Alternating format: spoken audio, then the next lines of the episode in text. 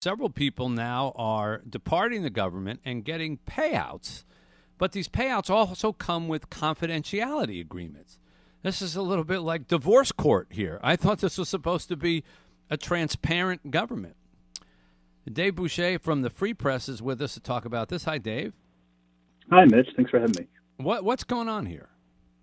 Yes, we've learned in recent days that several former high-ranking government officials have received what they're calling separation agreements that essentially, as you noted, um, provide money to not work for the state of Michigan in exchange, in some cases, for, for these former high-ranking officials not to talk either about their jobs or why they left.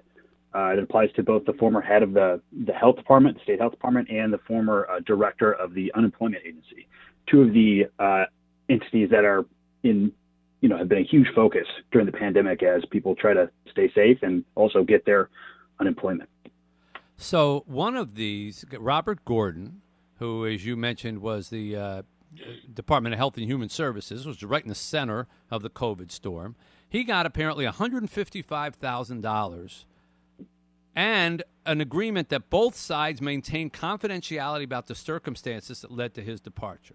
Steve Gray, former director of the State Unemployment Insurance Agency, got eighty-five thousand dollars to do basically the same thing. And Sarah Etzi, who served as a deputy director while Gordon led the uh, uh, H H S department, also got a similar deal. I, I don't understand how, first of all, didn't Gretchen Whitmer get elected on we're going to be open and transparent government? I, I don't understand how this is legal, let alone morally condoned. Yeah, and those are those are questions that Republican lawmakers chiefly are, are trying to get an answer to right now. Um, the the concerns that, that we've heard are, one, why does the governor think that this is a good use of taxpayer dollars?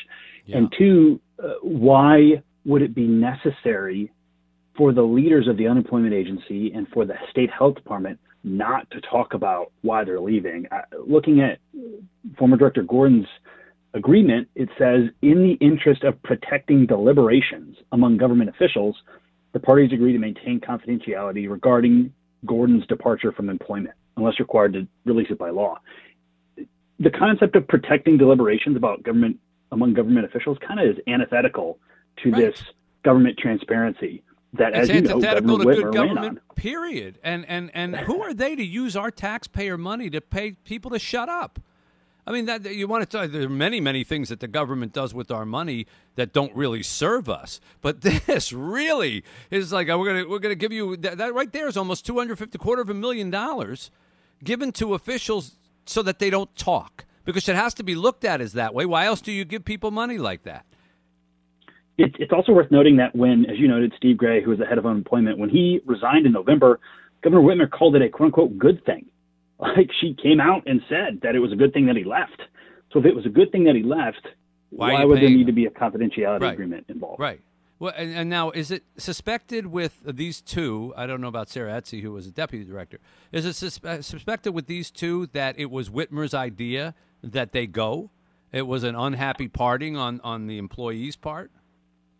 Uh, that's a fair question. I know, for example, in, in Gordon's case, um, initially – Uh, Director Gordon resigned essentially via Twitter. He posted a tweet one afternoon saying that he was resigning, and then the governor put out a press release that announced his potential replacement. It didn't say why he was leaving, and it didn't thank him for his service. So those are obvious red flags indicating yeah. somebody wasn't happy. Since then, both Gordon and Whitmer have thanked each other and said that, you know, that, that it was a, a pleasure to serve and that Gordon did a good, uh, did a fine job. But th- it remains a huge question about, you know, was it a debate over state orders, some of the, the pandemic orders that were issued, or whether or not they should stay in place longer or they should go further that led to that, or something completely different. We just don't know. Well, yeah. And, and then when someone asked Whitmer about hush money, she said, quote, "I really bristle at that characterization." Okay, well, give us a better one. If you're not going to tell us what the money's for, then you don't get to bristle. Uh, th- th- this is very disingenuous on her part, and it concerns me that it also sets a precedent for state government that, that if you're going to leave unhappily, you're going to expect some money, or else, I don't know what, maybe you're going to run to the press or something like that. First of all, why are we paying if they're the, if they're bad? I mean, if, if if you get fired from a job, the rest of us get fired from a job because we're bad at it. We maybe go get unemployment, but we're not going to get a severance package, especially at these kinds of money. So if you do a bad job for the government and she doesn't want you there anymore, why should anybody expect to get paid? Yeah, and that's, again, that's exactly the question that Republican lawmakers chiefly right now are trying to ask. So it is important to note, yesterday, Governor Whitmer said that there were not any improprieties with Director Gordon's work, which again raises the question, if there weren't, there wasn't like obvious wrongdoing and it was just a difference of opinions, why would that require one hundred fifty-five thousand taxpayer dollars yeah. to prevent him from voicing that opinion? That's something very That's, strange. It's, it's bizarre. It's very strange going on. Is there any precedent for this? I mean, are these kinds of severance packages handed out with any regularity from previous administrations?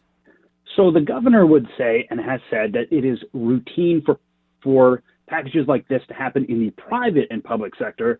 We have reported, and as has the Detroit News and lots of other people, that it's not as common in government. Now, it is worth noting, there's like one obvious example that comes directly to mind under um, the, the previous governor, Governor Snyder, where the previous treasurer, Andy Dillon, resigned in October of a year, but essentially stayed on the state payroll, not as like a, in like a separation agreement, but in like a, a like a side consulting role where he made lots of money, essentially his salary, from October all the way through January.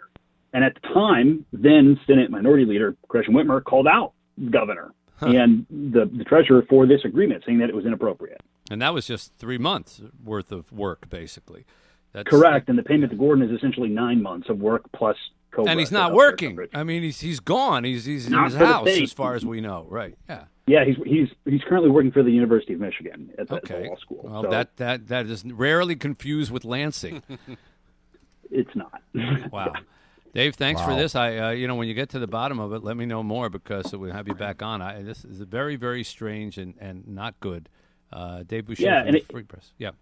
Thank you so much. It's worth noting, too, really quickly, House Republican lawmakers and Senate Republican lawmakers are talking about possibly issuing subpoenas and holding hearings about why this happened and getting more records to look at these agreements. So we hope to learn more if and when that happens.